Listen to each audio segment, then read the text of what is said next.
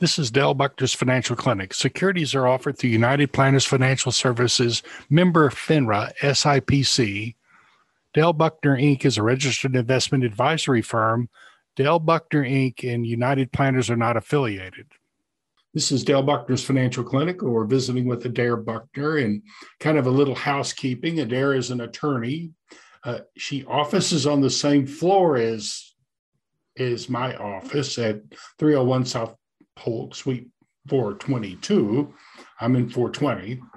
And uh, yes, we are married. So just get a little disclosure out of the way.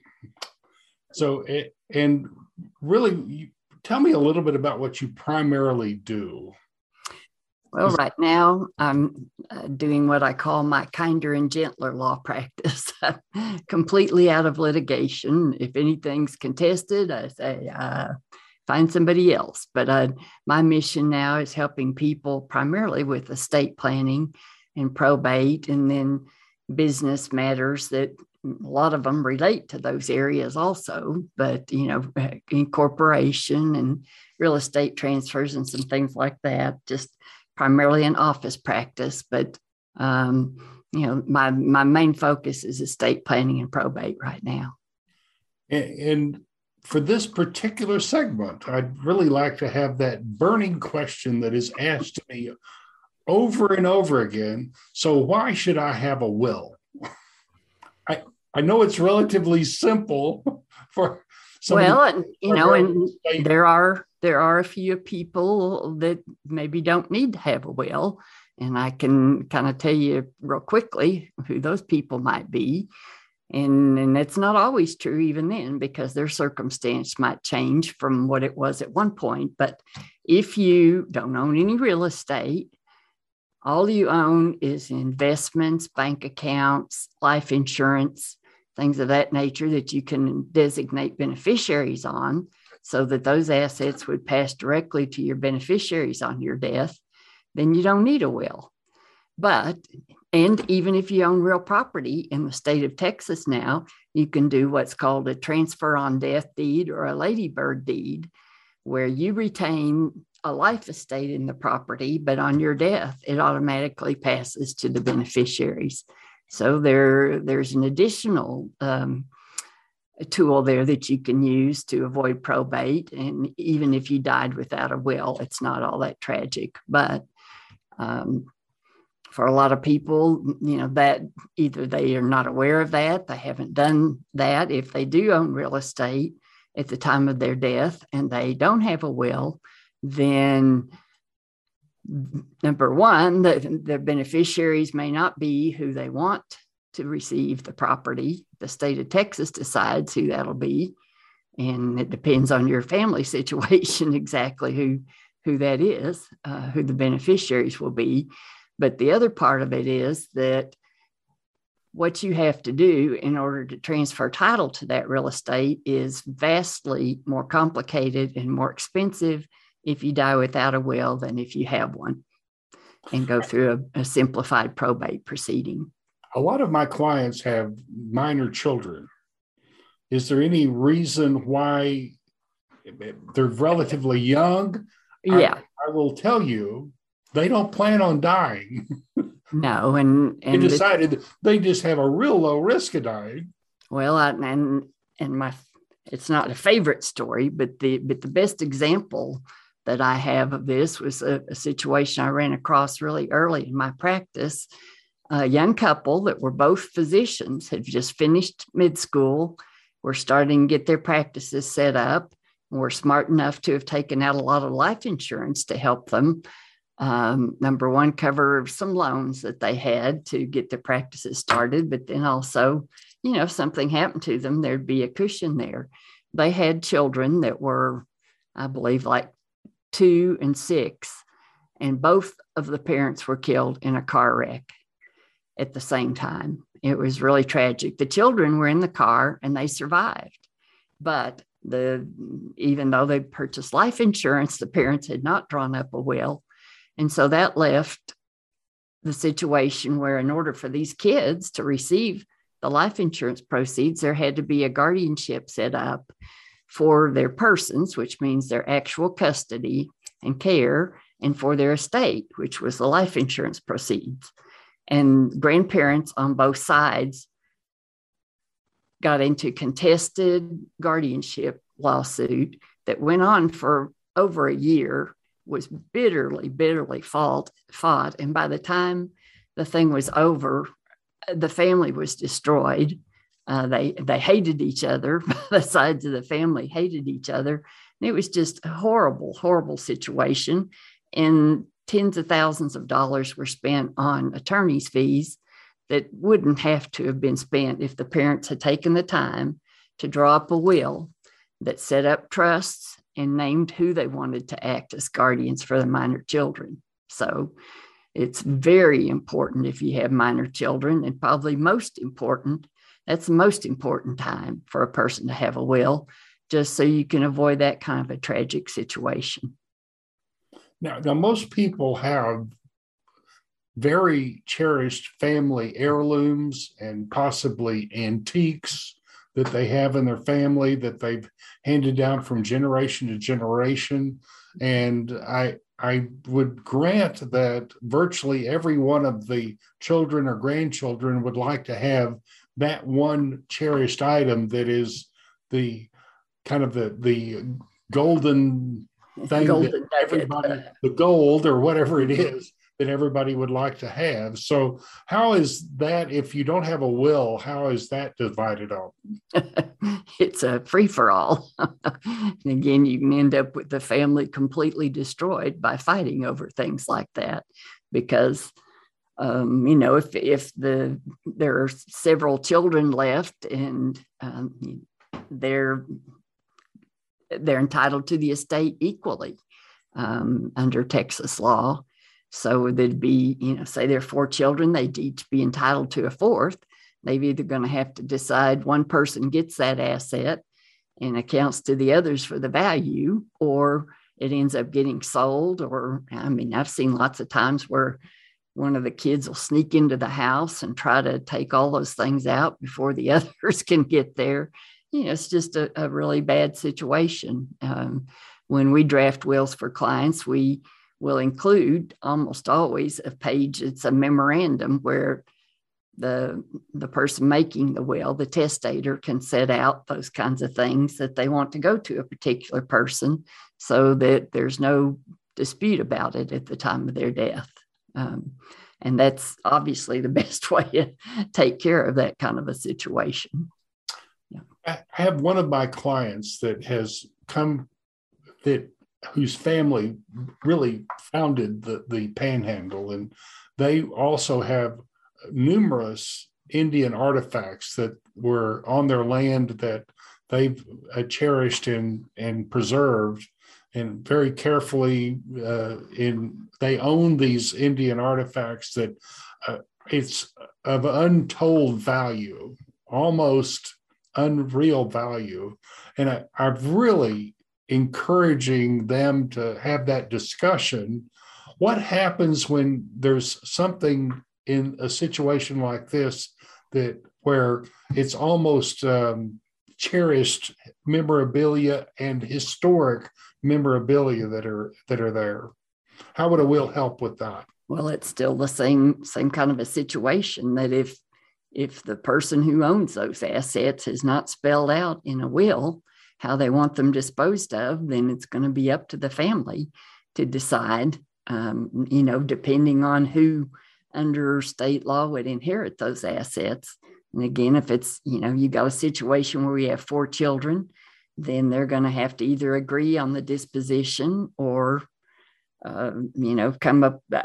Ultimately, if they can't agree, they end up having to go to court probably to decide what happens to the asset. Um, because well, in particular case, I think the family likely, I'm I better say this likely, I'd like them to decide before anybody ever gets sick, but uh, is going to be donating them to the, the uh, a very good solid museum. We've got about four or five of them that are extremely appropriate, would conserve them and take good care of them those kinds of things. So they may be a charitable donation someplace. Well, that's definitely not going to happen unless it's spelled out in a will or the children all decide that's what they want to have happen.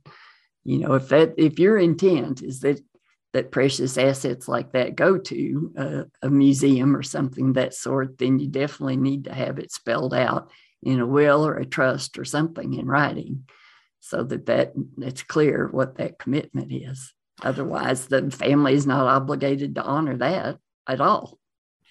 As we go into, as a certified financial planner, and we go into the talk about ownership of certain assets, m- many of the IRAs, 401ks, life insurance have beneficiaries that are assigned to them. And I've had it said numerous times, over and over again, incorrectly, that I went to an attorney, maybe you, and I got the will fixed. Then now, uh, so all of that stuff that we had is the beneficiaries that we named are, it's all replaced with what I have in the will. no, that's no. that's not that's incorrect because any of those kind of things where you designated a beneficiary or considered contracts and the contractual terms trump the terms of the will. So they operate completely independently. What those types of things where you designate beneficiaries are considered non-probate assets and they pass according to the designations you've made. And the and assets that are not designated like that that pass under the will are probate assets and they're totally two separate two separate worlds. Yeah, and. And I've, I have to tell clients that frequently that you know said well you know if I make my will that says this it'll override my beneficiary designations like no that that does not happen and I mean and sometimes people fall into a trap they think you know, they think they've provided how they want things to pass in their will, and then they make a later beneficiary designation that conflicts with that. It's going to be the beneficiary designation that governs. And we've got a break here, Adair. I'd like you to uh, discuss if someone would like to come in and, and visit with you about estate planning, how you do that, and what your rules are. So, okay. or how easy it is, is it to get in uh, to see you? Okay. Well, um, you can call me at 806 220 0150, or I have a website. It's just Adair, adairbuckner.com, or my email is adair at adairbuckner.com. But I have a website that you can go through to, uh, you know, visit my estate planning and probate blogs that has a place you can contact me directly from the website and send me your the matter you want to inquire about and i will do a free initial consultation just you know to kind of generally talk with you about what your question is if i render legal advice to you i'm going to charge for that but uh, i'm generally very easy to get in to see it's normally not more than a week or 10 days before i could get in to see you and generally much sooner than that just depending on what's going on and if you'd like to visit with a certified financial planner professional at Dale Buckner Inc., give us a call at 806 358 7977 1 800 299 PLAN. This is Dale Buckner's Financial Clinic visiting with Adair Buckner, and we're talking about estate planning. And, one of the prime studies that certified financial planner professionals do is in estate planning.